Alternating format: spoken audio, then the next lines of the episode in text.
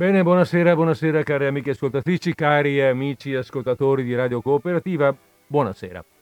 Oggi è martedì 2 marzo 2021, sono le 15.52 all'orologio di Radio Cooperativa e sta per andare in onda, come al solito, Disordine Sparso. Io sono Federico Pinappo, pronti? Pronti.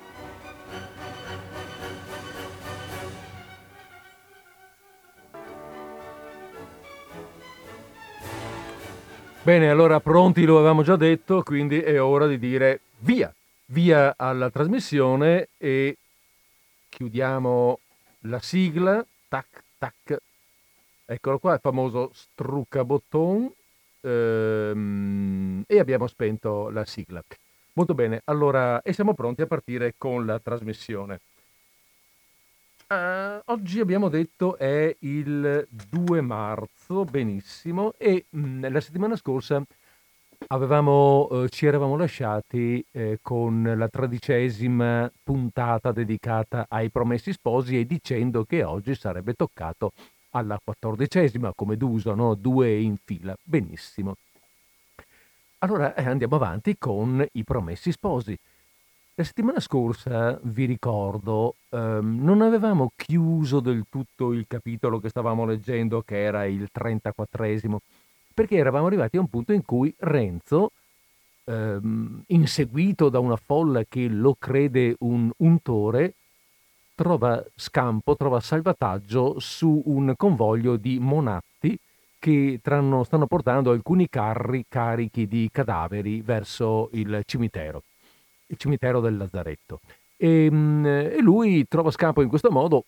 Ricordiamo che lui ha già avuto la peste, quindi ne è, ehm, o, ne è ormai, dire, eh, um, immunizzato.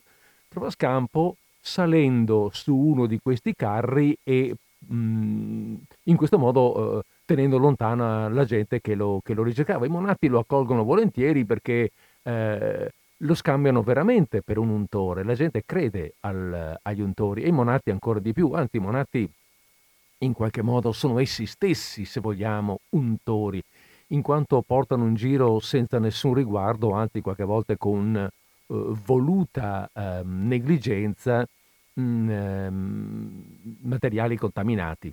E quindi lo accolgono volentieri, ci fanno su quattro risate. Benissimo, arrivato ad un certo punto, quando Renzo si rende conto che non c'è più gente che lo segue, vorrebbe andarsene via, però ha qualche difficoltà, ormai è seduto lì, ehm, è scambiato per uno di loro, un amico, però succede che il convoglio viene fermato da un commissario di sanità, comincia una discussione, non so, dovete andare di qua, no, ma noi dobbiamo andare di là, queste cose, approfitta del momento di eh, confusione per scendere e salutare.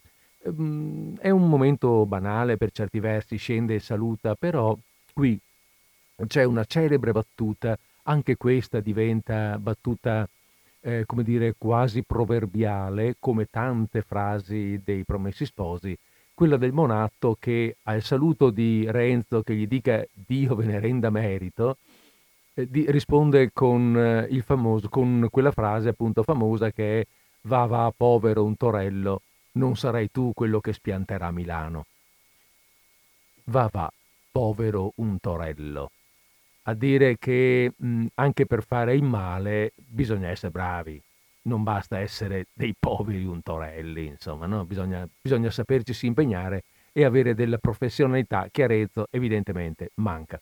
Comunque siamo arrivati così nei pressi del, eh, del Lazzaretto. Dopo un paio di svolte, Renzo arriva proprio in vista del Lazzaretto. E qui finisce praticamente il capitolo e comincia il 35 35 su 38, ricordiamo. Siamo alla fine, eh? ormai siamo alla fine.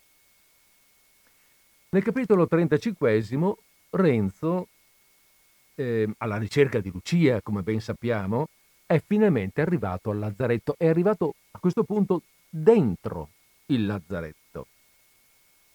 Il lazzaretto, lo ricordiamo, è un'ampia costruzione quadrangolare, eh, una specie di molto di enorme, se vogliamo dir così, chiosco da convento, quindi mh, mm, circondata sui quattro lati da eh, costruzioni eh, con ehm, porticate.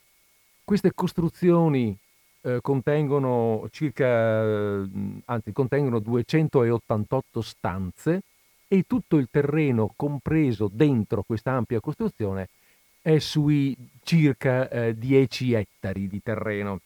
10 ettari di terreno, se vogliamo buttarla lì a un conto un po' a spanne, per carità, siamo sui 33 campi padovani, ecco, per chi avesse l'idea del campo. E, e questo, um, questa costruzione è all'epoca l'ospedale, per dir così, dove vengono raccolti gli appestati. È un luogo che era già stato costruito nel 400 per la stessa ragione e poteva contenere forse un migliaio di persone. In quel momento ce n'erano stipate circa 16.000. E allora, ecco, per descrivere un po' la situazione, facciamoci aiutare da, dal nostro autore, da, da, da Don Lisander Manzoni, per, per avere una migliore idea di come potesse essere quell'ambiente in quel momento. Siamo, ricordiamolo, alla fine di agosto del 1630. Si immagini il lettore il recinto del lazzeretto, popolato di 16.000 appestati. Quello spazio tutto ingombro, dove di capanne e di baracche, dove di carri, dove di gente. Quelle due interminate fughe di portici a destra e a sinistra, piene, gremite di languenti o di cadaveri confusi, sopra sacconi o sulla paglia.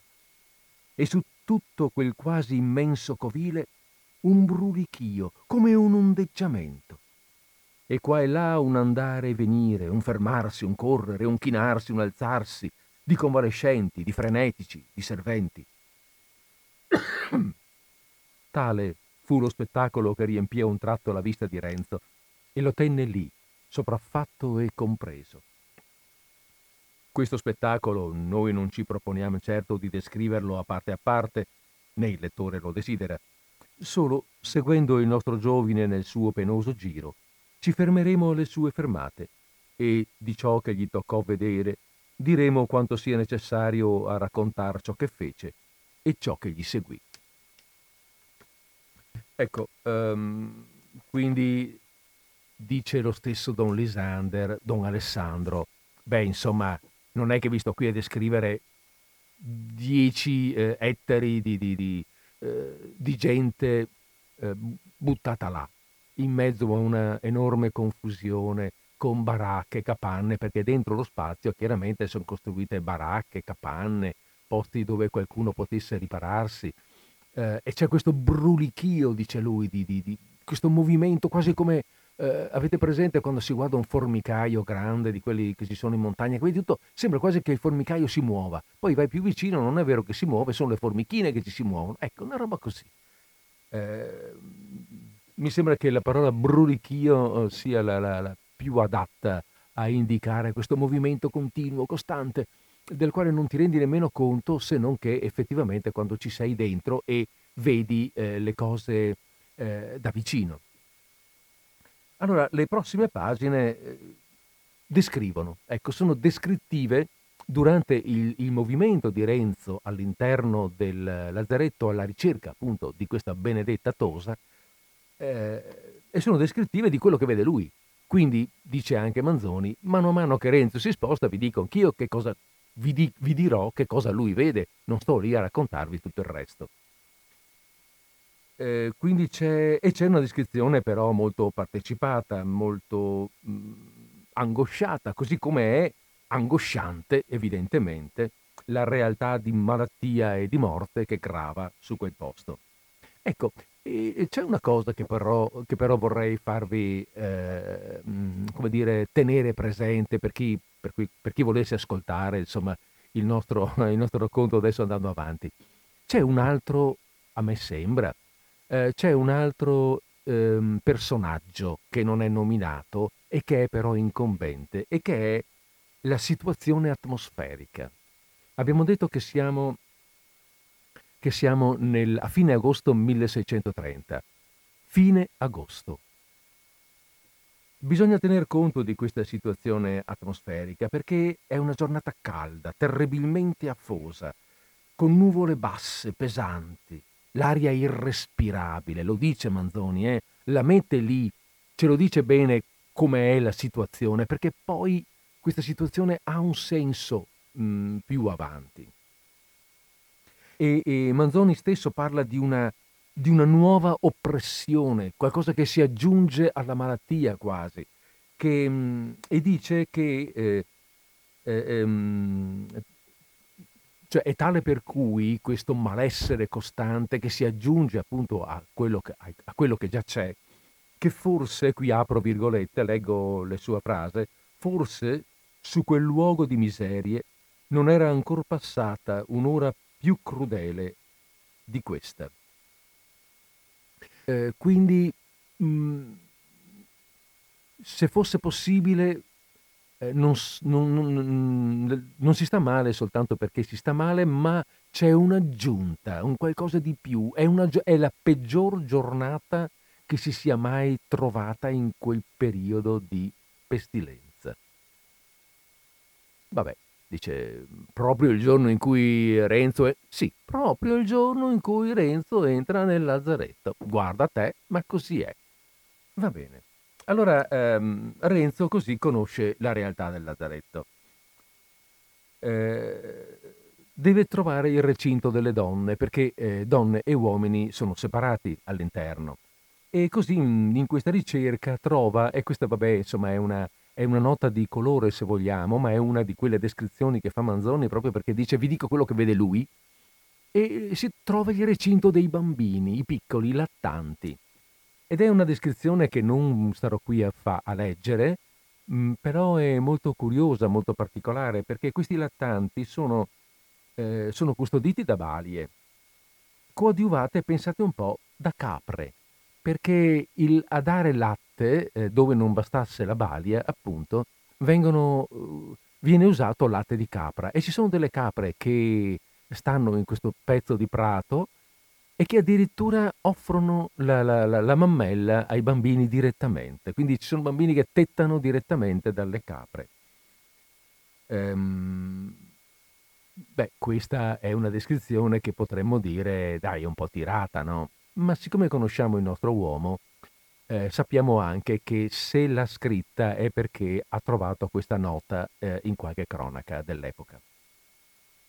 Comunque, insomma, Renzo vede questa cosa, c'è questa descrizione voluta, decisamente voluta dall'autore, e poi Renzo si allontana sempre alla ricerca di dove saranno mai le donne in questo grande spiazzo e guarda un po', vede qualcuno, qualcuno che gli par di riconoscere.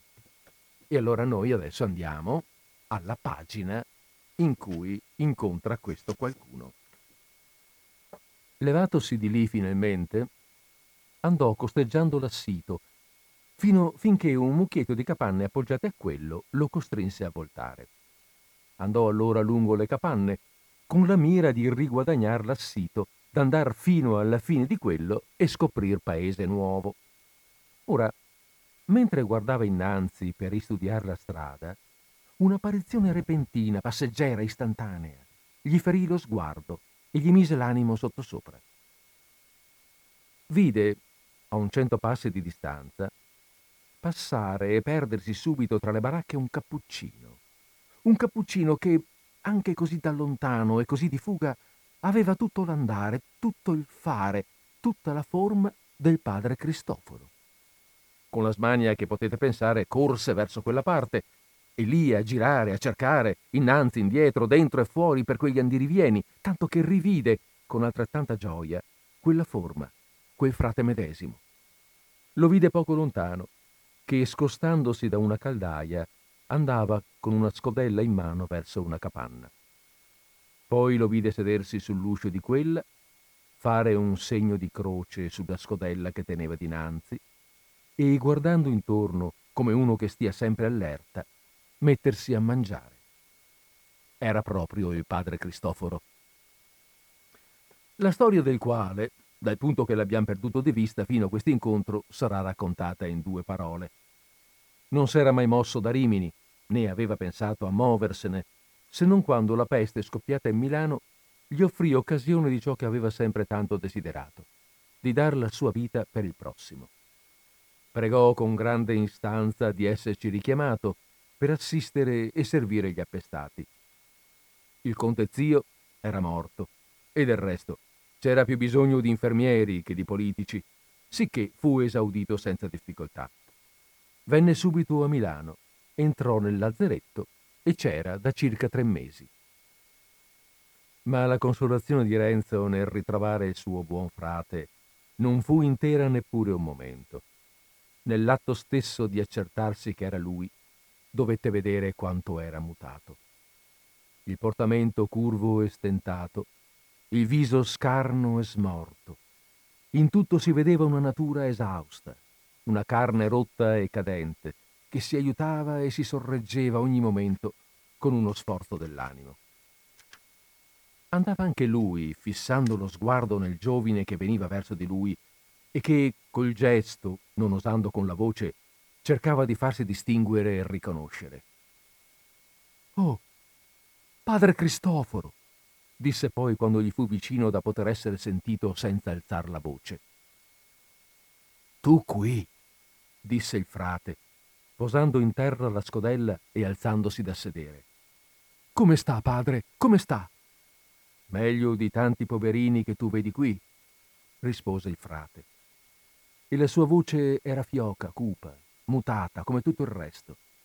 L'occhio soltanto era quello di prima, e un non so che più vivo e più splendido, quasi la carità sublimata nell'estremo dell'opera ed esultante di sentirsi vicina al suo principio, ci rimettesse un fuoco più ardente e più puro di quello che l'infermità ci andava poco a poco spegnendo.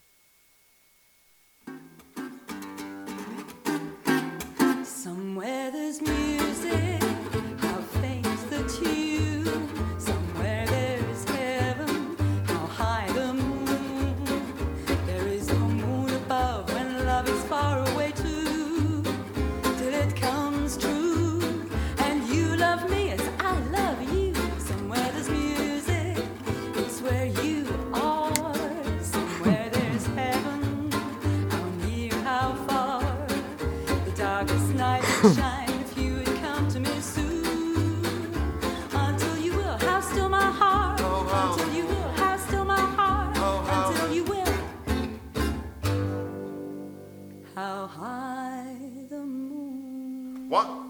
One, two, three, four.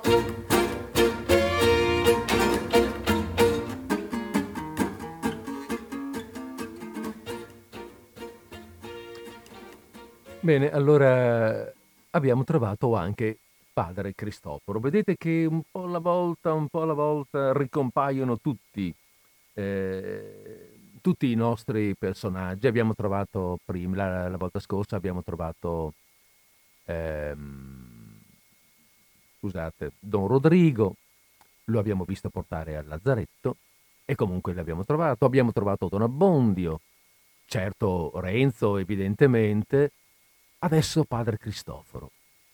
Stanno spuntando un po' tutti, stiamo, si stanno recuperando. Vuoi vedere che è la volta buona che salta fuori anche Lucia?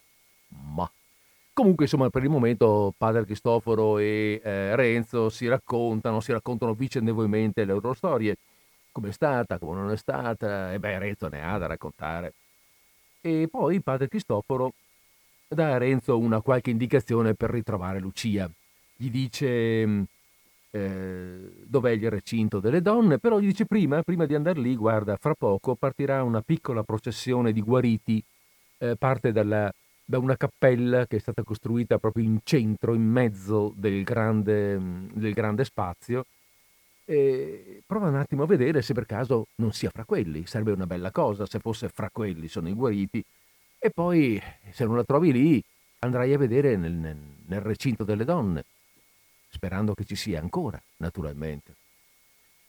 Renzo ovviamente pensa al peggio, pensa al peggio e gli viene da, uh, da sfogare la sua rabbia. quando, quando padre Cristoforo gli dice così, va, va preparato a fare un sacrificio. Già, intendo anch'io. Interruppe Renzo stravolgendo gli occhi e cambiando tutto in viso. Intendo. Vo, guarderò, cercherò in un luogo, nell'altro, e poi ancora per tutto il lazzeretto, in lungo, in largo. E se non la trovo? Se non la trovi? disse il frate, con un'aria di serietà e di aspettativa e con, un, e con uno sguardo che ammoniva. Ma Renzo, a cui la rabbia riaccesa dall'idea di quel dubbio aveva fatto perdere il lume degli occhi, ripeté e seguitò. Se non la trovo, vedrò di trovare qualchedun altro. O in Milano o nel suo scellerato palazzo o in capo al mondo o a casa del diavolo lo troverò, quel furfante che ci ha separati, quel birbone, che se non fosse stato lui, Lucia sarebbe mia da venti mesi. E se eravamo destinati a morire, almeno saremmo morti insieme. Se c'è ancora colui, lo troverò. Renzo, disse il frate, afferrandolo per un braccio e guardandolo ancor più severamente. E se lo trovo? continuò Renzo, cieco affatto dalla collera. Se la peste non ha già fatto giustizia, non è più tempo che un poltrone coi suoi bravi intorno possa mettere la gente alla disperazione e ridersene. È venuto un tempo che gli uomini si incontrino a viso a viso e e la farò io, la giustizia. Sciagurato! gridò padre Cristoforo con una voce che aveva ripreso tutta l'antica pienezza e sonorità. Sciagurato! E la sua testa, cadente sul petto, s'era sollevata. Le gote si colorivano dell'antica vita e il fuoco degli occhi aveva un non so che di terribile. Guarda, sciagurato! E mentre con una mano stringeva e scoteva forte il braccio di Renzo, girava l'altra davanti a sé, accennando quanto più poteva della dolorosa scena d'intorno. Guarda, chi è colui che castiga? Colui che giudica e non è giudicato? Colui che flagella e che perdona? Ma tu, verme della terra, tu vuoi far giustizia? Tu lo sai, tu, quale sia la giustizia? Va, sciagurato, vattene, io speravo, sì, ho sperato che prima della mia morte Dio mi avrebbe dato questa consolazione di sentir che la mia povera Lucia fosse viva, forse di vederla, e di sentirmi promettere da lei che, che rivolgerebbe una preghiera là verso quella fossa dove io sarò. Va, tu mi hai levato la mia speranza. Dio non l'ha lasciata in terra per te, e tu certo non hai l'ardire di crederti degno che Dio pensi a consolarti avrà pensato a lei, perché lei è una di quelle anime a cui sono riservate le consolazioni eterne. Va, non ho più tempo di darti retta. E così dicendo, rigettò da sé il braccio di Renzo e si mosse verso una capanna d'infermi. Ah, padre, disse Renzo andandogli dietro in atto supplichevole, mi vuoi mandar via in questa maniera? Come? Riprese con voce non meno severa il cappuccino. Ardiresti tu di pretendere che io rubassi il tempo a questi afflitti, i quali aspettano che io parli loro del perdon di Dio, per ascoltare le tue voci di rabbia, i tuoi proponimenti di vendetta. Ho ascoltato quando tu chiedevi consolazione e aiuto. Ho lasciata la carità per la carità, ma ora tu hai la vendetta in cuore. Che vuoi da me? Vattene. Ne ho visti morire qui degli offesi che perdonavano, degli offensori che gemevano di non potersi umiliare davanti all'offeso. Ho pianto con gli uni e con gli altri, ma con te, che ho da fare? Ah, gli perdono, gli perdono davvero, gli perdono per sempre, esclamò il giovine. Renzo, disse con una serietà più tranquilla il frate, pensaci e dimmi un poco quante volte gli hai perdonato. E stato alquanto senza ricever risposta, tutto un tratto abbassò il capo e con voce cupa e lenta riprese Tu sai perché io porto quest'abito. Renzo esitava. Tu lo sai, riprese il vecchio. Lo so, rispose Renzo. Ho odiato anch'io. Io, che ti ho ripreso per un pensiero, per una parola.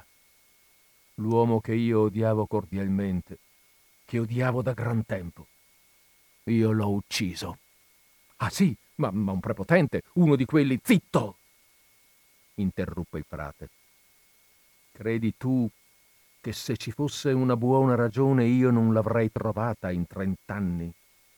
Uh, se io potessi ora metterti in cuore il sentimento che dopo ho avuto sempre e che ancora ho per l'uomo che io odiavo. Se io potessi, io, ma Dio lo può, egli lo faccia. Senti Renzo, egli ti vuole più bene di quel che te ne vuoi tu. Tu hai potuto macchinar la vendetta, ma egli ha abbastanza forza e abbastanza misericordia per impedirtela. Ti fa una grazia di cui quel che d'un altro era troppo indegno. Perché in qualunque maniera t'andassero le cose, qualunque fortuna tu avessi, tien per certo che tutto sarà castigo finché tu non abbia perdonato in maniera da non poter mai più dire io gli perdono. Sì, sì, disse Renzo tutto commosso e tutto confuso. Capisco che non gli avevo mai perdonato davvero. Capisco che ho parlato da bestia e non da cristiano. E ora, con la grazia del Signore, sì, gli perdono proprio di cuore. E se tu lo vedessi, pregherei il Signore di dar pazienza a me e di toccare il cuore a Lui. Ti ricorderesti che il Signore non ci ha detto di perdonare i nostri nemici, ma ci ha detto di amarli. Ti ricorderesti che egli lo ha amato a segno di morir per lui. Sì, col suo aiuto. Ebbene, vieni con me. Hai detto lo troverò. Lo troverai. Vieni e vedrai con chi tu potevi tenere odio, a chi potevi desiderar del male, volergliene fare, sopra che vita tu volevi far da padrone e presa la mano di Renzo e strettala come avrebbe potuto fare un giovine sano, si mosse. Quello, senza osar di domandare altro, gli andò dietro. Dopo pochi passi, il frate si fermò vicino all'apertura d'una capanna. Fissò gli occhi in viso a Renzo con un misto di gravità e di tenerezza e lo condusse dentro. La prima cosa che si vedeva nell'entrare era un infermo seduto sulla paglia nel fondo. Un infermo però non aggravato e che anzi poteva parer vicino alla convalescenza, il quale, visto il padre, tentennò la testa come accennando di no. Il padre abbassò la sua, con atto di tristezza e di rassegnazione. Renzo intanto, girando con una curiosità inquieta lo sguardo su altri oggetti, vide tre o quattro infermi, ne distinse uno da una parte su una materassa, involtato in un lenzuolo, con una cappa signorile indosso a guisa di coperta. Lo fissò, riconobbe don Rodrigo e fece un passo indietro. Ma il frate, facendogli di nuovo sentir fortemente la mano con cui lo teneva, lo tirò a piede il covile e stesavi sopra l'altra mano, accennava col dito l'uomo che vi giaceva. Stava l'infelice in moto, spalancati gli occhi, ma senza sguardo. Pallido il viso e sparso di macchie nere, nere ed enfiate le labbra. L'avreste detto il viso di un cadavere se una contrazione violenta non avesse reso testimonio d'una vita tenace. Il petto si sollevava di quando in quando con respiro affannoso. La destra, fuor della cappa, lo premeva vicino al cuore con uno stringere adunco delle dita, livide tutte, e sulla punta nere.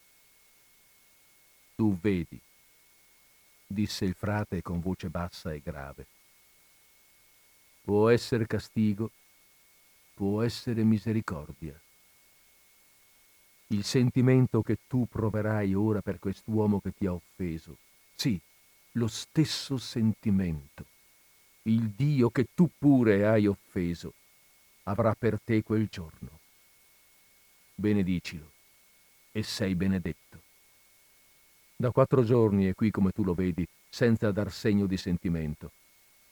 Forse il Signore è pronto a concedergli un'ora di ravvedimento, ma voleva esserne pregato da te. Forse vuole che tu ne lo preghi con quella innocente. Forse serba la grazia alla tua sola preghiera. Alla preghiera di un cuore afflitto e rassegnato.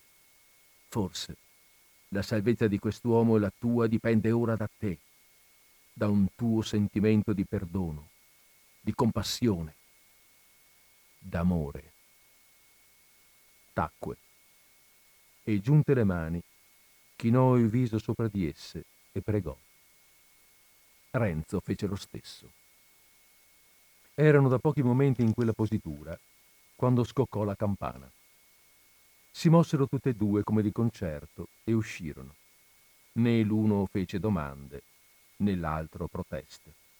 I loro visi parlavano. Va ora, riprese il frate. Va preparato, sia a ricevere una grazia, sia a fare un sacrificio. A lodar Dio, qualunque sia l'esito delle tue ricerche. E qualunque sia, vieni a darmene notizia. Noi lo loderemo insieme. Qui, senza dir altro, si separarono. Uno tornò donde era venuto, l'altro si avviò alla cappella, che non era lontana più di un cento passi.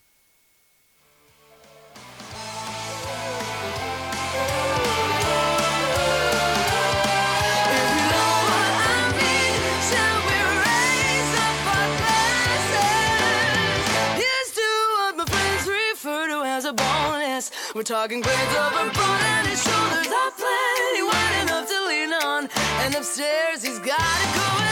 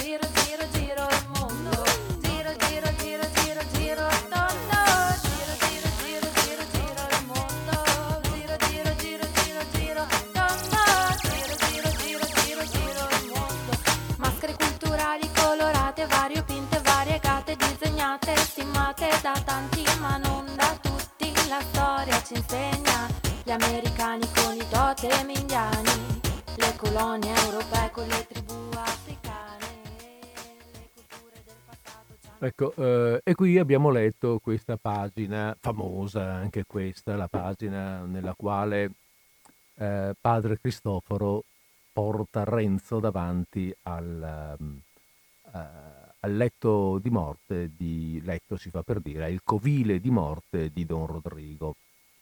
Eh, pagina molto intensa, molto, molto letta, molto conosciuta, fa quelle, come dire, quelle estrapolate dal libro per metterle nelle, mh, nelle, nelle- nelle, mh, eh, come si chiamano?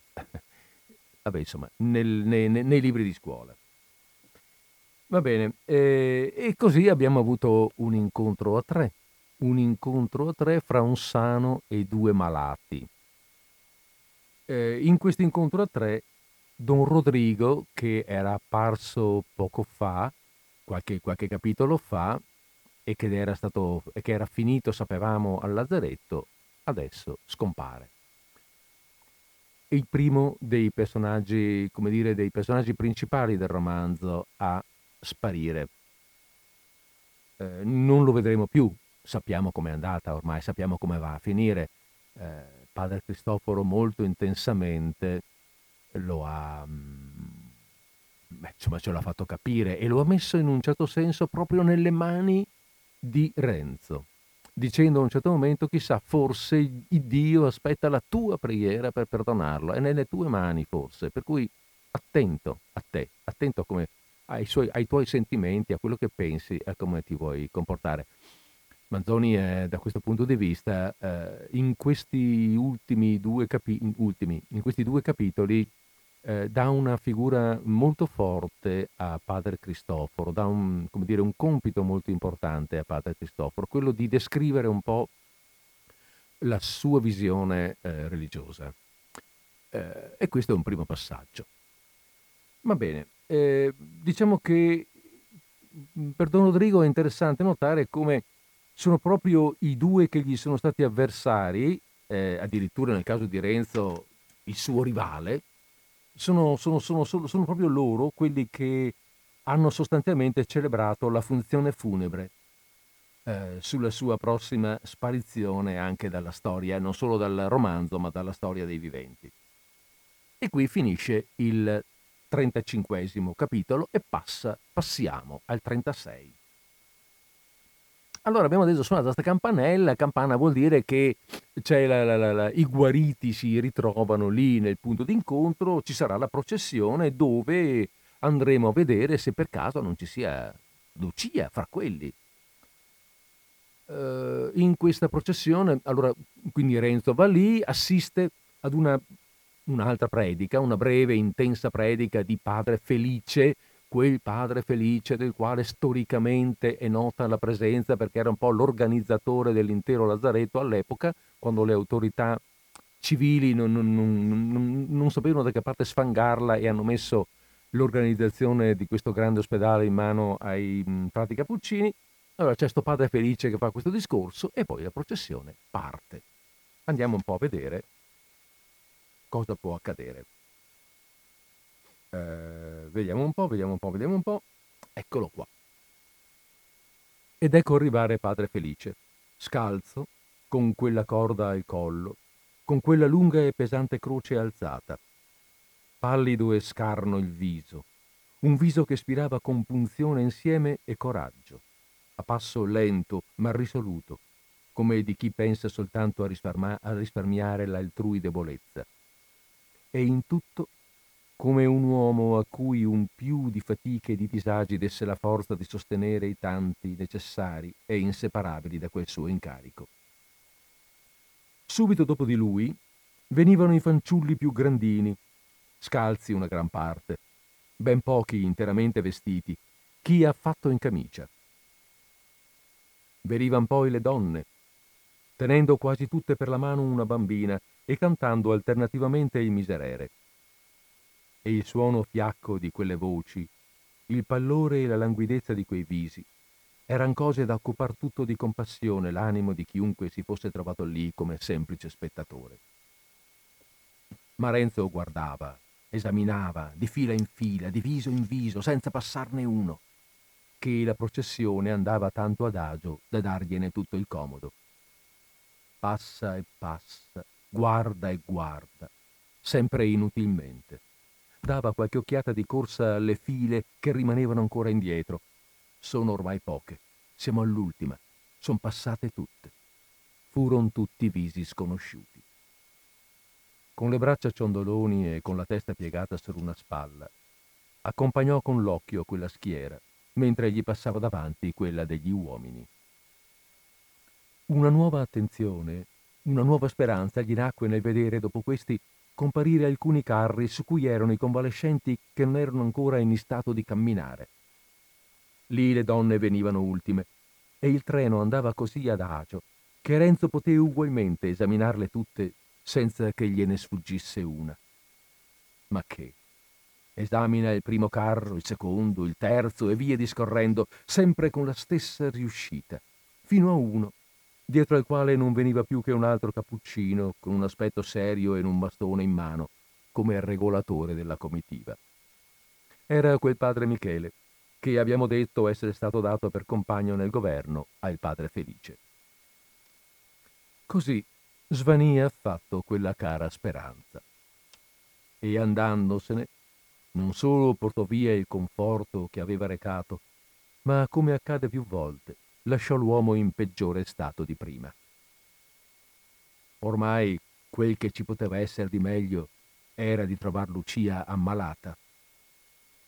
Pure, all'ardore di una speranza presente sottentrando quello di un timore cresciuto, il poverino s'attaccò con tutte le forze dell'animo a quel tristo e debole filo, entrò nella corsia e si incamminò da quella parte di dove era venuta la processione. Quando fu a piede della cappella, andò a inginocchiarsi all'ultimo scalino e lì fece a Dio una preghiera, o per dir meglio una confusione di parole arruffate, di frasi interrotte, di esclamazioni, di stanze, di lamenti, di promesse. Uno di quei discorsi che non si fanno agli uomini perché non hanno abbastanza penetrazione per intenderli, né la pazienza per ascoltarli. Non sono grandi abbastanza per sentirne compassione senza disprezzo. S'alzò alquanto più rincorato, girò intorno alla cappella, si trovò nell'altra corsia che non aveva ancora veduta e che riusciva all'altra porta. Dopo pochi passi vide lo stecconato di cui gli aveva parlato il frate, ma interrotto qua e là, appunto come questo aveva detto. Entrò per una di quelle aperture e si trovò nel quartiere delle donne. Questi, al primo passo che fece, vide in terra un campanello, di quelli che i monatti portavano un piede. Gli venne in mente che un tale strumento avrebbe potuto servirgli come di passaporto là dentro. Lo prese, guardò se nessuno lo guardava e se lo legò come usavano quelli. E si mise subito alla ricerca, a quella ricerca che per la quantità sola degli oggetti sarebbe stata fieramente gravosa quando anche gli oggetti fossero stati tutt'altri.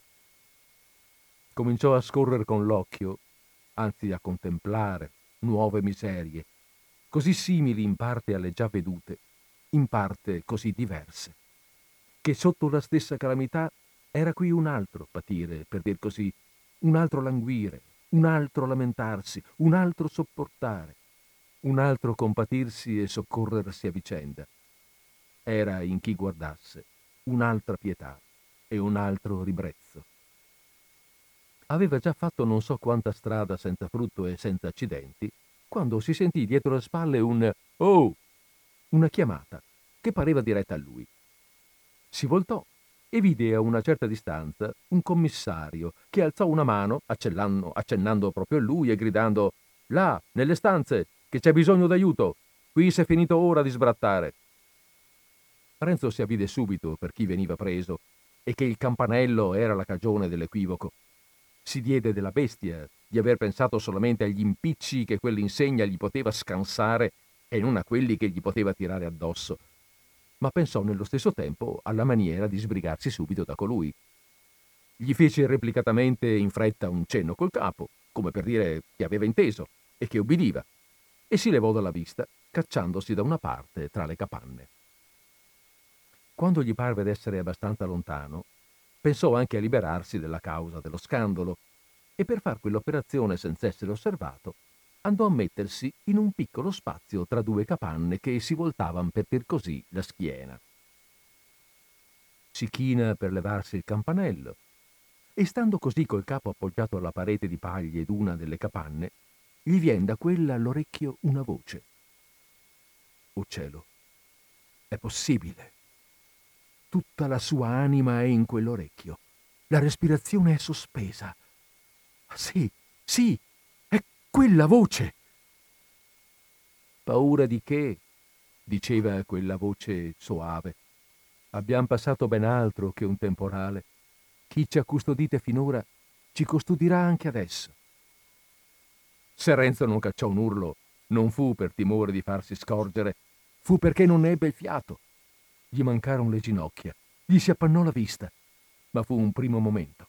Al secondo era ritto, più desto, più vigoroso di prima. In tre salti girò la capanna, fu sull'uscio, vide colei che aveva parlato. La vide elevata, chinata sopra un lettuccio. Si volta essa al rumore.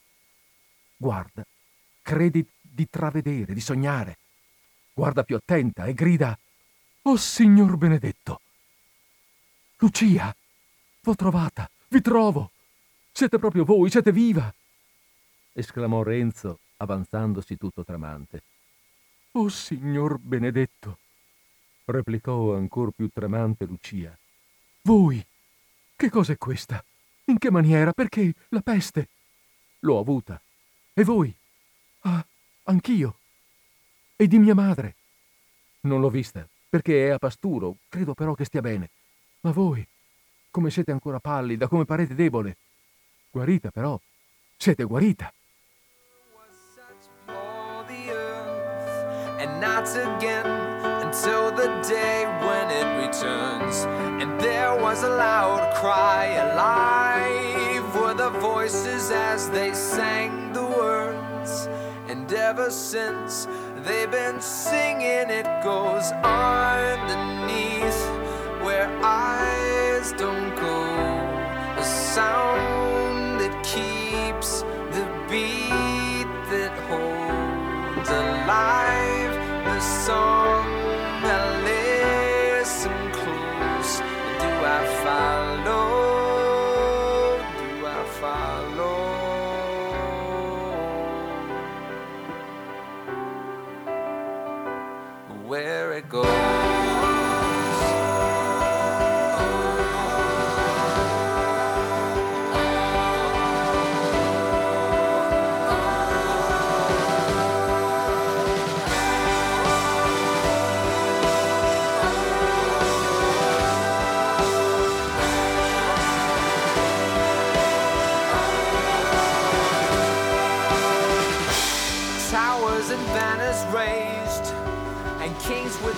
power changed. That song that first began, and it was lost and buried deep and covered then. A chorus and angel lights proclaim. Eh, colpone di scena, eh? Gran colpo di scena. un Coup de théâtre, come dicono i francesi. Eh, dite la verità che non ve l'aspettavate. Eh? Eh? Dite la verità? Non ve lo- Nessuno di noi si aspettava che avremmo trovato Lucia qui. E guarda caso, e guarda caso la troviamo sana e salva. Anche lei ha avuto la peste, anche lei ne è venuta fuori. Adesso è rimasta, non è andata fuori eh, assieme agli altri guariti perché ha scelto di restare lì eh, assieme a questa donna con la quale ha condiviso la malattia e che si sta adesso lentamente rimettendo, ha scelto di restare lì. Sono diventate talmente amiche che ehm, lei è rimasta ad assistere questa donna finché ne uscirà.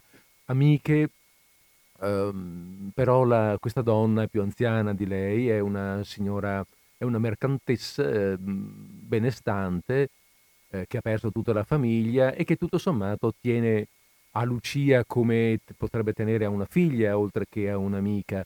Insomma, c'è anche affe- è nato dell'affetto, ecco, fra queste due. E Lucia è rimasta lì. E Renzo l'ha beccata. Un colpo di fortuna, un colpo di, un colpo di scena nel romanzo. Per quanto eravamo tutti qui che ce l'aspettavamo, qualcuno magari poteva pensare, eh, e se la trova morta? Eh, beh, poteva anche essere, eh. Manzoni avrebbe anche potuto decidere di farla morire e di- quindi di avere una visione un po', un po' particolare, un po' diversa, invece no, ha scelto di farcela trovare viva la ragazza. Molto bene. Oh beh, qui adesso, avete capito, ci sarà un lungo dialogo tra Renzo e Lucia, eh, un lungo dialogo incentrato sul fatto che adesso finalmente, dice Renzo, è finita, ci siamo ritrovati, ci sposiamo. Eh, dice Lucia, no, non, non hai- tu non hai capito, Renzo, che quando io ho espresso eh, l'idea di quel voto, anzi no, non ho espresso un'idea, ho espresso il voto, ho fatto una cosa seria, cioè non, non ci sono né santi né madonna, cioè non, non- non esiste che io possa eh, tornare indietro. Dimenticati di me, fammi un piacere, anzi fammi un piacere, vattene via, non farmi star male perché è inutile, non stiamo male tutti e due per niente. Ma Renzo non ne vuole sapere, ovviamente, la considera una ragazzata, una cosa fatta in un momento di disperazione, ma dai, non, non- non eri in te quando hai fatto questa cosa. Insomma, insomma sono lì che si, si, eh, combattono a vicenda, alla fine lui capisce che con lei, ma noi lo sapevamo già, questo ce lo siamo detti più volte, con lei, con la coerenza di Lucia, non c'è nulla, mm, non c'è, non c'è che fare. E alla fine Renzo si ricorda di aver visto padre Cristoforo e glielo dice. Allora Lucia, eh, beh, eh, insomma, è contenta di saperlo, di sentirlo, lo, vedrebbe, lo rivedrebbe volentieri padre Cristoforo. E, mm, e Renzo dice allora io lo vado a cercare e te lo porto. Se te lo porto tu lo ascolterai? Sì, sì, dice lei, ci mancherebbe perché non devo. E così, eh, e così lui parte. Lui parte a ricercare il frate e, e, lei, e lei a questo punto si confida con questa donna con cui, stanza, con cui condivide la stanza e di cui appunto, di cui appunto vi, avevo, vi ho detto, vi ho accennato un attimo fa. Renzo corre in cerca di padre Cristoforo, lo trova, gli racconta tutta la faccenda e lo prega di venire eh, a vedere Lucia, di, dai, di cercare di convincerla di cambiare idea. Padre Cristoforo conosce sia Lucia, sia Renzo, sia le regole e sa perfettamente che non c'è tanto da cambiare idea, però qualcosa, lui un'idea ce l'ha. E quindi accetta di andare assieme a Renzo a ritrovare Lucia. E allora andiamo un po' a vedere che cosa accade a questo punto. Sarà un lungo dialogo, anche qui ci sa, c'è, un, c'è un momento di convincimento forte nel quale eh, i personaggi eh, mantengono tutti la loro coerenza. Mm, nel senso che eh, noi potremmo, eh, oh, per carità, magari noi non ci intendiamo di cose ecclesiastiche, per cui non sappiamo, non possiamo sapere cosa succederà di preciso, ma sappiamo, mm, cioè scopriremo che i comportamenti di tutti e tre sono quelli che alla fine, in, quel, in quello specifico frangente, ci possiamo, ci possiamo aspettare. Eh, non, c'è, non, c'è, cedimento, diciamo, eh, nel carattere del, de, delle persone. Eh, questo, questo, aspetto è, è mantenuto, mm, Manzoni è molto presente eh, la psicologia dei suoi, dei suoi personaggi. Allora vediamo un po', dicevamo di andare in cerca della pagina, la pagina è questa. Anzi, ma sì dai, leggiamo qui, leggiamo nel momento in cui, nel momento in cui eh, eh Renzo vede padre Cristoforo e gli dice, anzi non gli dice, è prima il frate a parlare. Oh, disse il frate vistolo venire, Ebbene, la c'è, l'ho trovata. In che stato? Guarita, o almeno levata. Si è ringraziato il Signore. Ma, disse Renzo quando gli fu vicino da poter parlare sottovoce, c'è un altro imbroglio. Cosa c'è? Mm, voglio dire che già lei lo sa com'è buona quella povera giovine, ma alle volte è un po' fissa nelle sue idee dopo tante promesse, dopo tutto quello che sa anche lei, ora dice che non mi può sposare perché dice, che so io, che quella notte della paura si è scaldata la testa e si è, come dire, votata alla Madonna. Cose senza costrutto, è vero, cose buone, chi ha la scienza e il fondamento da farle, ma per noi gente ordinaria che non sappiamo bene come si devono fare, è vero che sono cose che non valgono. Dimmi, è molto lontana da qui? Oh no, Pochi passi di là dalla chiesa. Aspettami qui un momento, disse il frate, e poi ci andremo insieme. Vuol dire che lei le farà intendere non so nulla, figliolo. Bisogna che io senta lei. Capisco, disse Renzo, e stette con gli occhi fissi a terra e con le braccia incrociate sul petto a masticarsi la sua incertezza rimasta intera. Il frate andò di nuovo in cerca di quel padre Vittore lo pregò di supplire ancora per lui, entrò nella sua capanna, n'uscì con la sporta in braccio, tornò da Renzo e gli disse Andiamo. E andò innanzi, avviandosi a quella tal capanna dove qualche tempo prima erano entrate insieme. Questa volta entrò solo e dopo un momento ricomparve e disse Niente, preghiamo, preghiamo. Poi si riprese. Ora conducimi tu e senza dir altro s'avviarono. Il tempo s'era andato sempre più rabbuiando e annunziava ormai certa e poco lontana la borrasca. Dei lampi fitti rompevano l'oscurità cresciuta e lumeggiavano d'un chiarore istantaneo i lunghissimi tetti e gli archi dei portici, la cupola della cappella, i bassi comignoli delle capanne e i tuoni, scoppiati con strepito repentino, scorrevano rumoreggiando dall'una all'altra regione del cielo. Andava innanzi il giovine, attento alla strada, con una grande impazienza di arrivare, e rallentando però il passo per misurarlo alle forze del compagno, il quale, stanco dalle fatiche, aggravato dal male, oppresso dall'afa, camminava stentatamente, alzando ogni tanto al cielo la faccia smunta, come per cercare un respiro più libero. Renzo, quando vide la capanna, si fermò, si voltò indietro, disse con voce tremante È qui. Entrarono. Eccoli, grida la donna dal lettuccio. Lucia si volta, s'alza precipitosamente, va incontro al vecchio gridando Oh chi vedo! Oh padre Cristoforo! Ebbene, Lucia, da quante angustie va liberata il Signore. Dovete essere ben contenta d'aver sempre sperato in Lui. Oh sì, ma lei, padre, povera me com'è cambiato. Come sta? Dica, come sta? Come Dio vuole e come per sua grazia voglio anch'io, rispose con volto sereno il frate. E tiratala in canto soggiunse Sentite, io non posso rimanere qui che pochi momenti. Siete voi disposta a confidarvi in me come altre volte? Oh, non è lei sempre mio padre? Figliola, dunque, cos'è codesto voto che mi ha detto Renzo? È un voto che ho fatto alla Madonna, oh, in una gran tribolazione, di non maritarmi. Poverina, ma avete pensato allora che avevate legata da una promessa? Trattandosi del Signore e della Madonna? Non ci ho pensato. Il Signore, figliola, gradisce i sacrifici, le offerte, quando le facciamo del nostro. È il cuore che vuole, è la volontà.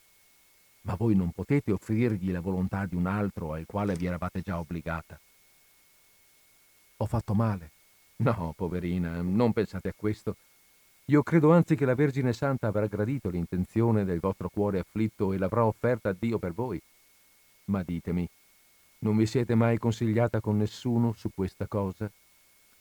Io non pensavo che fosse male da dovermene confessare, e quel poco bene che si può fare si sa che non bisogna raccontarlo. Non avete nessun altro motivo che vi trattenga dal mantenere la promessa che avete fatta a Renzo? In quanto a questo, per me, che motivo? Non potrei proprio dire, rispose Lucia con una esitazione che indicava tutt'altro che un'incertezza del pensiero, e il suo viso, ancora scolorito dalla malattia, fiorì tutto a un tratto del più vivo rossore. Credete voi, riprese il vecchio abbassando gli occhi, che Dio ha data alla sua Chiesa l'autorità di rimettere e di ritenere, secondo che torni maggior bene, i debiti e gli obblighi che gli uomini possono aver contratti con Lui? Ah sì che lo credo, Ora, sappiate che noi, deputati alla cura delle anime in questo luogo, abbiamo per tutti quelli che ricorrono a noi le più ampie facoltà della Chiesa e che per conseguenza io posso, quando voi lo chiediate, sciogliervi dall'obbligo, qualunque sia, che possiate aver contratto a cagion di codesto voto. Ma, ma non è peccato tornare indietro, pentirsi di una promessa fatta alla Madonna io allora l'ho fatta proprio di cuore, disse Lucia, violentemente agitata dall'assalto di una tale inaspettata, bisogna pur dire speranza, e dall'insorgere opposto di un terrore fortificato da tutti i pensieri che da tanto tempo erano la principale occupazione dell'animo suo. Peccato, figliola, disse il padre. Peccato ricorrere alla Chiesa e chiedere al suo ministro che faccia uso dell'autorità che ha ricevuto da essa e che essa ha ricevuto da Dio. Io ho veduto in che maniera voi due siete stati condotti ad unirvi, e certo, se mai mi è parso che due fossero uniti da Dio, voi altri eravate quelli. Ora non vedo perché Dio va abbia a voler separati. E lo benedico che mi abbia dato, indegno come sono, il potere di parlare in suo nome e di rendervi la vostra parola. E se voi mi chiedete che io vi dichiari sciolta da codesto voto, io non esiterò a farlo e desidero, anzi, che me lo chiediate. Allora, Allora lo chiedo, disse Lucia, con un volto non turbato più che di pudore.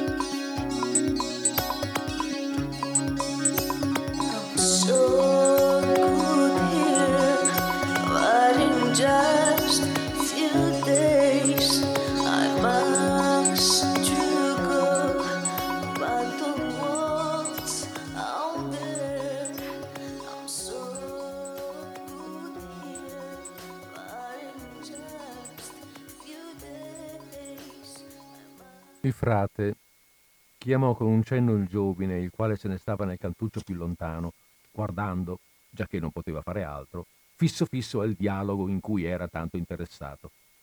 E quando quello fu lì, disse a voce più alta a Lucia, con l'autorità che ho dato dalla Chiesa, vi dichiaro sciolta dal voto di verginità, annullando ciò che ci poté essere di inconsiderato e liberandovi da ogni obbligazione che potreste avere contratta. Pensi lettore che suono facessero all'orecchio di Renzo tali parole. Ringraziò vivamente con gli occhi colui che le aveva proferite e cercò subito, ma invano, quelli di Lucia. Tornate con sicurezza e con pace ai pensieri d'una volta, seguì a dirle il cappuccino. Chiedete di nuovo al Signore le grazie che gli chiedevate, per essere una moglie santa, e confidate che ve le concederà più abbondanti dopo tanti guai. E tu, disse voltandosi a Renzo, ricordati, figliolo, che se la Chiesa ti rende questa compagna, non lo fa per procurarti una consolazione temporale e mondana, la quale, se anche potesse essere intera e senza mistura d'alcun dispiacere, dovrebbe finire in un gran dolore al momento di lasciarvi, ma lo fa per avviarvi tutti e due sulla strada della consolazione che non avrà fine. Amatevi come compagni di viaggio, con questo pensiero d'avere a lasciarvi e con la speranza di ritrovarvi per sempre. Ringraziate il cielo che va condotti a questo stato non per mezzo delle allegrezze turbolente e passeggere, ma coi travagli e tra le miserie, per disporvi a un'allegrezza raccolta e tranquilla.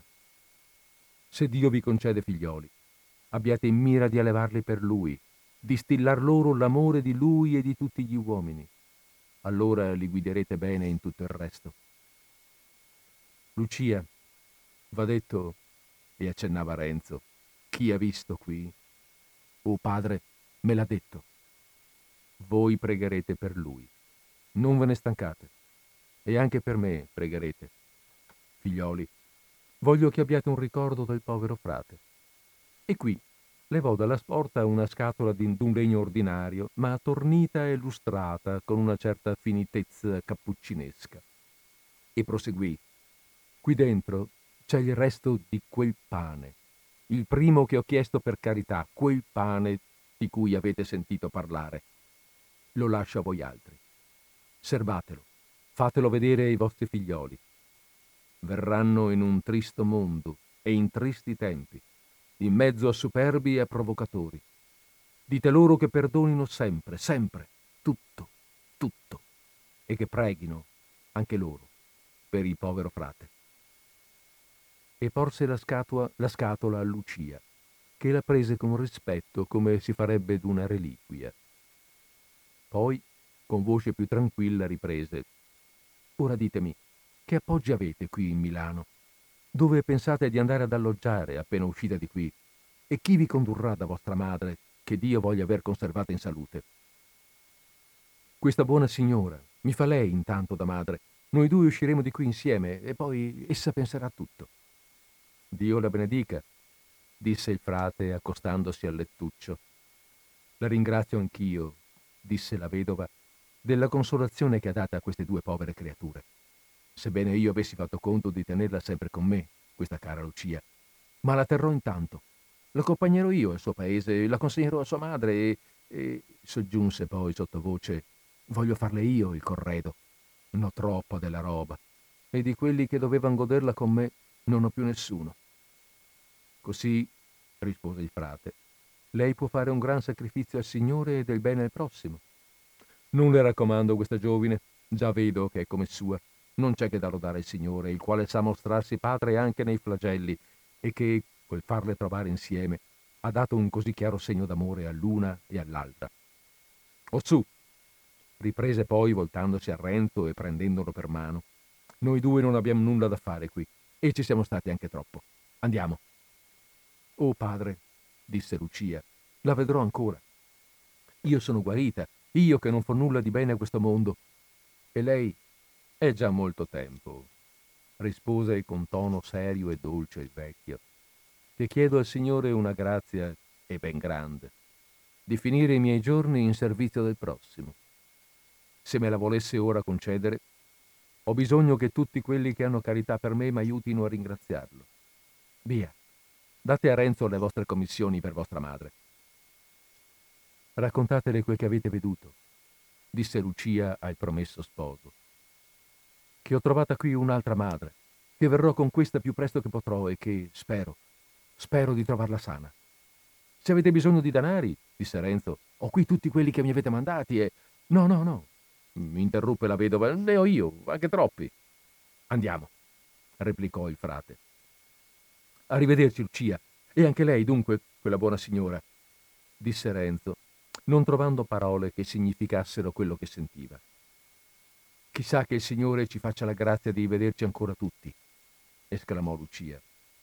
Sia egli sempre con voi e vi benedica, disse le due compagne fra Cristoforo e uscì con Renzo dalla capanna. Mancava poco alla sera e il tempo pareva sempre più vicino a risolversi. Il cappuccino esibì di nuovo al giovine di ricoverarlo per quella notte nella sua baracca. Compagnia non te ne potrò fare, soggiunse, ma avrai da stare a coperto. Renzo però si sentiva una smania di andare e non si curava di rimanere più a lungo in un luogo simile quando non poteva approfittarne per veder Lucia e non avrebbe neppur potuto starsene un poco il buon frate. In quanto all'ora e al tempo, si può dire che notte e giorno, sole e pioggia, zeffiro e tramontano era un tutt'uno per lui in quel momento e ringraziò dunque il frate dicendo che voleva andare più presto che fosse possibile in cerca di Agnese. Quando furono nella strada di mezzo, il frate gli strinse la mano e disse Se la trovi, che Dio voglia, quella buona Agnese, salutala anche in nome mio, e a lei e a tutti quelli che rimangono e si ricordano di Padre Cristoforo, di che preghin per lui. Dio t'accompagni e ti benedica per sempre. Oh caro padre, ci rivedremo, ci rivedremo. Lassù, spero.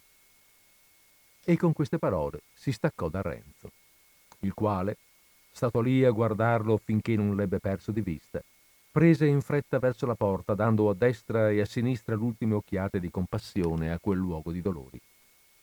C'era un movimento straordinario, un correr di monatti, un trasportar di roba, un accomodar le tende delle baracche, uno strascicarsi di convalescenti a queste e ai portici per ripararsi dalla burrasca imminente.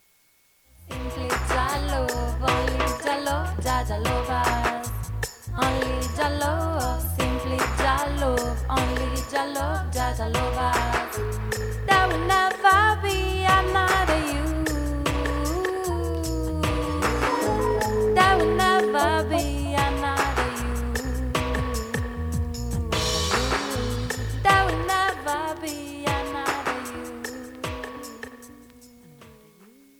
I know how crazy it is. Thinking it's love when it's the opposite. Confusing defenses for abandonment. Purple skin, you can't convince that you're fine. That you're fine.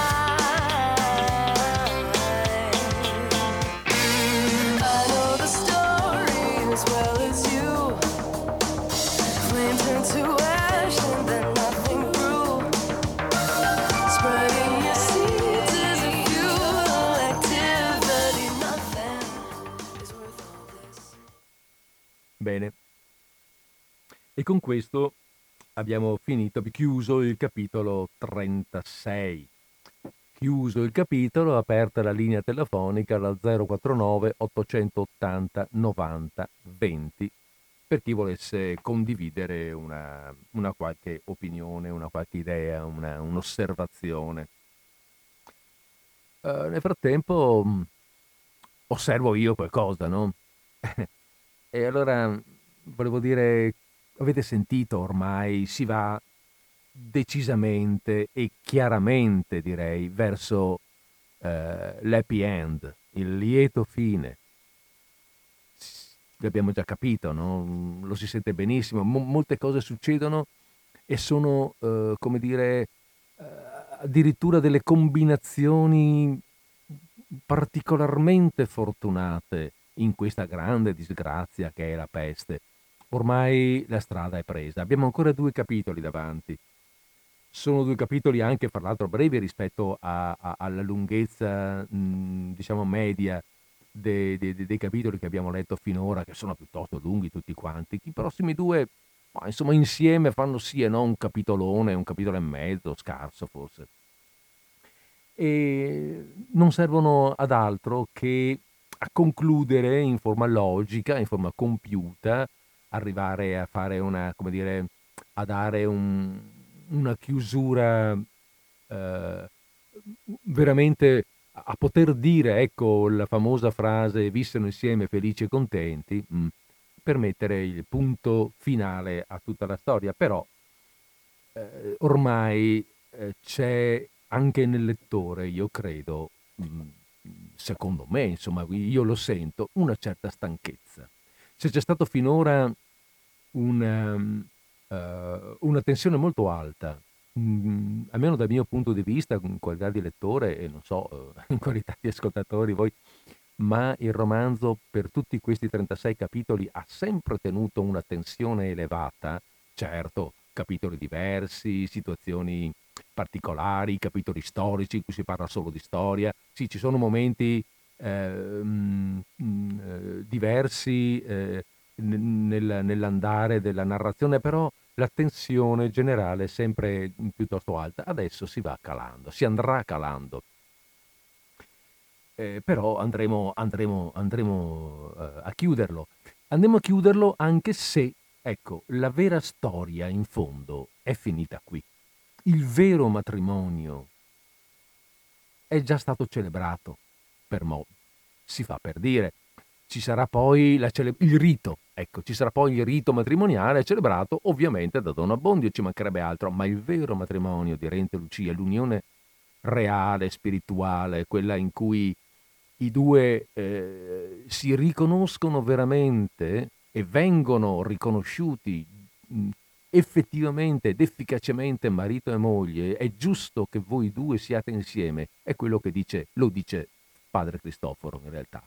Ed è giusto che sia così, perché è lui, eh, non so come dire, ma è lui la vera figura eh, religiosa, ecco, del romanzo. Lui e, se vogliamo, il, ehm, il cardinale Borromeo. Ed è, eh, è a queste due figure che Manzoni ehm, delega la, eh, la presentazione del suo pensiero. C'è una telefonata in linea, bene, allora molto volentieri rispondiamo. Pronto? Siamo in linea. Buonasera. Buonasera. Eccoci qua. Senta, c'è- siamo alla fine, ma vedi, Mm, anche nei romanzi gialli, quando si arriva a scoprire l'assassino, eh, viene la voglia di buttare via il libro perché ormai la storia è finita. Eh, Eh sì, eh, cioè, eh, però, però non è proprio prettamente così perché, perché Lucia fa un voto, ma fra Cristoforo gli leva il voto perché noi si pensa sempre al matrimonio come se fosse quello che viene fatto oggi che uno lo può fare anche in comune e poi può anche divorziare. Eh, certo. Ma nel caso dei promessi sposi, il matrimonio è un sacramento, è un sacramento fino alla fine del libro. Ah, beh, certo, assolutamente. Cioè non è due che, che vanno a letto insieme, Ah, è, è un sacramento, proprio un sacramento nel senso della Chiesa. Fra Certo, Cristoforo certo. scioglie Lucia perché non si può fare un voto di un sacramento che è delegato alla Chiesa, sì, santificare. sì, sì, Eh, certo. eh, non è No, no, che lo scioglie perché dice tu hai sbagliato, non tu lo dovevi fare e qui e là, eh, No, no. Perché se, non, se gli lasciasse il voto eh, la santità di Lucia andrebbe a farsi fottere.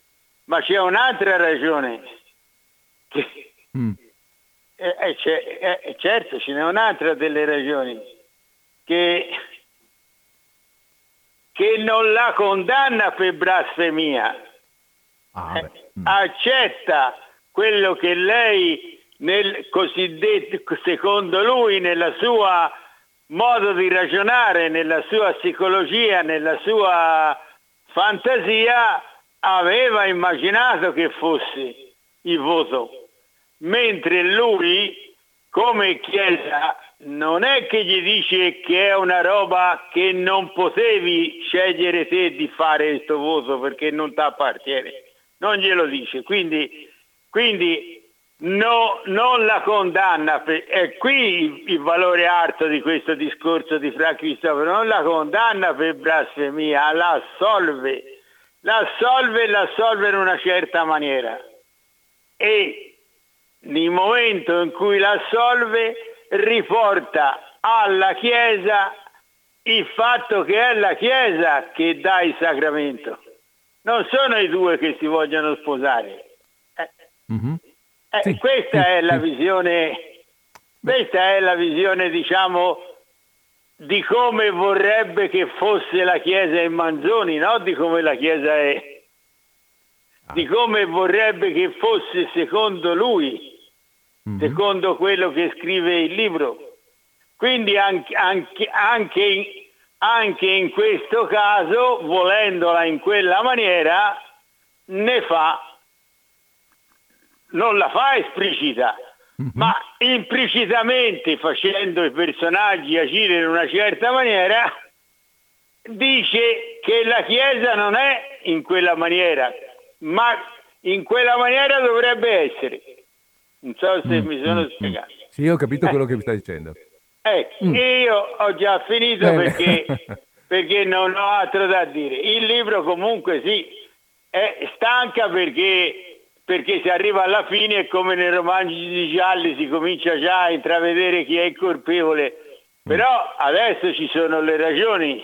Certo, Ne- certo, nel proseguo de- del libro ci sono le ragioni, si spiega il perché, il perché, cioè, tu- tutta una serie di fatti. Per quello che concerne quello che ha letto oggi, io gli ho dato il mio punto di vista. Benissimo. Che come gli ripeto sempre, è il mio punto di vista. Ma va bene. Che non è come sta la storia, è come io la vedo. Io la saluto e Perfetto. buonasera. La ringrazio, buonasera. Ah, certo, certo. No, no, ma è, è questo che noi facciamo. No? Tutti, anch'io, tutto sommato, non faccio che ogni tanto, beh, per carità, magari con l'aiuto di qualche commentatore, ma poi alla fine le opinioni che accetto anche dai commentatori, perché mica tutti sono, ma sono sempre le mie, per cui eh, sono, sono ben contestabile, anch'io lo accetto bene. No, io, ehm, eh, allora, eh, detto questo, faccio un'altra osservazione, allora, così collaterale a quella che è appena stata fatta, a proposito del come ehm, eh, Manzoni vede eh, e come presenta, non dico tanto la Chiesa in questo caso, ma proprio il, il sentimento religioso. C'è quel predicozzo che sembra un predicozzo in realtà, quello di ehm, Padre Cristoforo, in, in due momenti lo fa. Eh, andarlo ad analizzare è lavoro lungo, poi diventerebbe noioso, però c'è una parte che mi interessa, dove dice, dice a- a- ai, ai due, quando, quando le cose ormai sono risolte, dice ringraziate il cielo che vi ha condotti a questo stato, cioè a, a mettervi insieme, a definire finalmente il matrimonio, non per mezzo delle allegrezze turbolente e passeggere, ma coi travagli e tra le miserie, per disporvi a una allegrezza raccolta e tranquilla. Cioè, ehm, come dire, eh, eh, è il senso, questo è il senso cristiano della vita secondo l'interpretazione di Manzoni. Cioè, quello che dice che il dolore, quando appunto è vissuto cristianamente, purifica, mh? eleva. Ed è un po' tutto il succo del romanzo, se vogliamo. Lo, lo- lo troviamo in, varie- in vari momenti, espresso diversamente, ma qui è proprio, lo dice chiaramente padre Cristoforo. Ed è, ed è il pensiero del Manzoni questo. Eh, è attraverso il dolore che siete arrivati a questo punto, un dolore vissuto in un certo modo. E questo vi rende in qualche modo, beh, la parola mi viene la parola santi, esagero, naturalmente, ma vi rende in qualche modo fortificati, vi, rende- vi è- vi eleva in un certo senso. Ed è giusto quello che, giusto, chiedo scusa, anch'io non ho, chi sono io per dire, no, ma voglio dire, condivido. eh, il in- quando, si- quando- quando, mm, il- il, eh, la, la nota che, che ci poneva prima il nostro ascoltatore, signor Luigi, quando dice mm, il matrimonio non è, eh, sì, insomma, non è così quella, quella cosa alla quale si va perché bisogna fare il rito, no? E poi il matrimonio è una specie, il matrimonio come lo vede mh, padre Cristoforo, come lo vedono anche i due, soprattutto Lucia, ma eh, come sicuramente lo vede anche Renzo alla fine, è una specie, è una forma, fra virgolette, di sacerdozio, cioè è una promessa, è un impegno preso davanti a Dio. E questi due personaggi, li abbiamo sentiti, non, non- non vedono questa cosa come un pensiero così mh, generico, ma sì, dai, si fa perché bisogna. Per loro è veramente questo. Per cui è davvero qualcosa di profondamente sentito. Quando parliamo di matrimonio, ecco, tutto il percorso dei, dei promessi sposi è un percorso, è un mm, manzonianamente vissuto, eh, religiosamente vissuto verso un sacramento. Ehm, e queste parole di, di, eh, Padre Cristoforo sono particolarmente eh, segnate, ehm, o perlomeno danno fortemente il segno in questo, in questo senso. Poi c'era un'altra, vabbè, abbiamo ancora 5 minuti, insomma, fra un po' di musica e due chiacchiere possiamo ancora farle. C'era un altro punto che mi interessava, vabbè, adesso non vado neanche a cercarlo, ma vado a memoria. Quando Renzo dice a padre Cristoforo, se becco quell'infame lo scanno, no, non dice proprio così, ma insomma la, la- la- la summa eh, è più o meno questa, se becco quell'infame gli, gli tiro il collo. Ehm, padre Cristoforo dice ta- tante cose, no? Ma fra l'altro dice, io speravo che alla mia morte, di vedervi, di vedervi insieme, speravo, speravo di rivedere Lucia, ma non potrò rivedere Lucia, sicuramente non la rivedo perché il Dio non può averla risparmiata per metterla in mano a un disgraziato come te. E speravo, dice lui, e, cioè, e perdo anche la speranza che lei possa pregare per, per me. Visto che sarà sicuramente morta perché tu sei un infame e appunto con questo tuo pensiero, allora eh, anche questa è una sottolineatura forte del- della personalità di Lucia. Chi è Lucia? Cioè, Padre Cristoforo è forse non l'unico, mm, non, non l'unico, ma quello che più chiaramente l'ha capita. E aspetta, crede, spera che Lucia pregherà per lui, perché la preghiera di Lucia vale. E questo cioè, sono cose che ci siamo detti più volte in vari momenti nell'arco della, della lettura. Ehm, è una, è una segnalazione forte sul personaggio di Lucia, su questa, chi è che la nomina così, adesso mi sfugge, quella, quella Madonnina infilzata viene definita dallo stesso, dallo stesso, da qualcuno all'interno del romanzo. Cioè questo personaggetto così, questa bamboletta, in realtà è, lo ribadiamo di nuovo, una cosa già detta, personaggio molto forte, molto importante e ha questa caratteristica morale così eh, spirituale, così elevata. Va bene, dai. Abbiamo fatto le 17 e 18 ormai. ehm, un minuto di musica. Eh, un minuto di musica, però bisogna che la trovi la musica, mica possiamo mettere un minuto di musica se la musica non c'è. E allora dobbiamo mettere qui e via.